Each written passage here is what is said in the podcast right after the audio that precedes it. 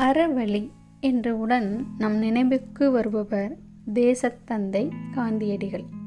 அவர் தம் சிறு வயதில் ஹரிச்சந்திரன் நாடகத்தை பார்த்தார்.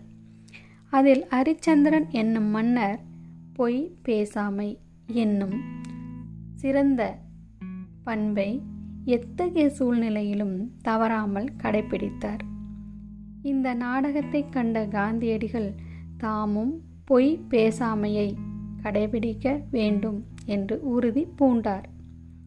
அதனை தம் வாழ்நாள் முழுவதும் பின்பற்றினார்.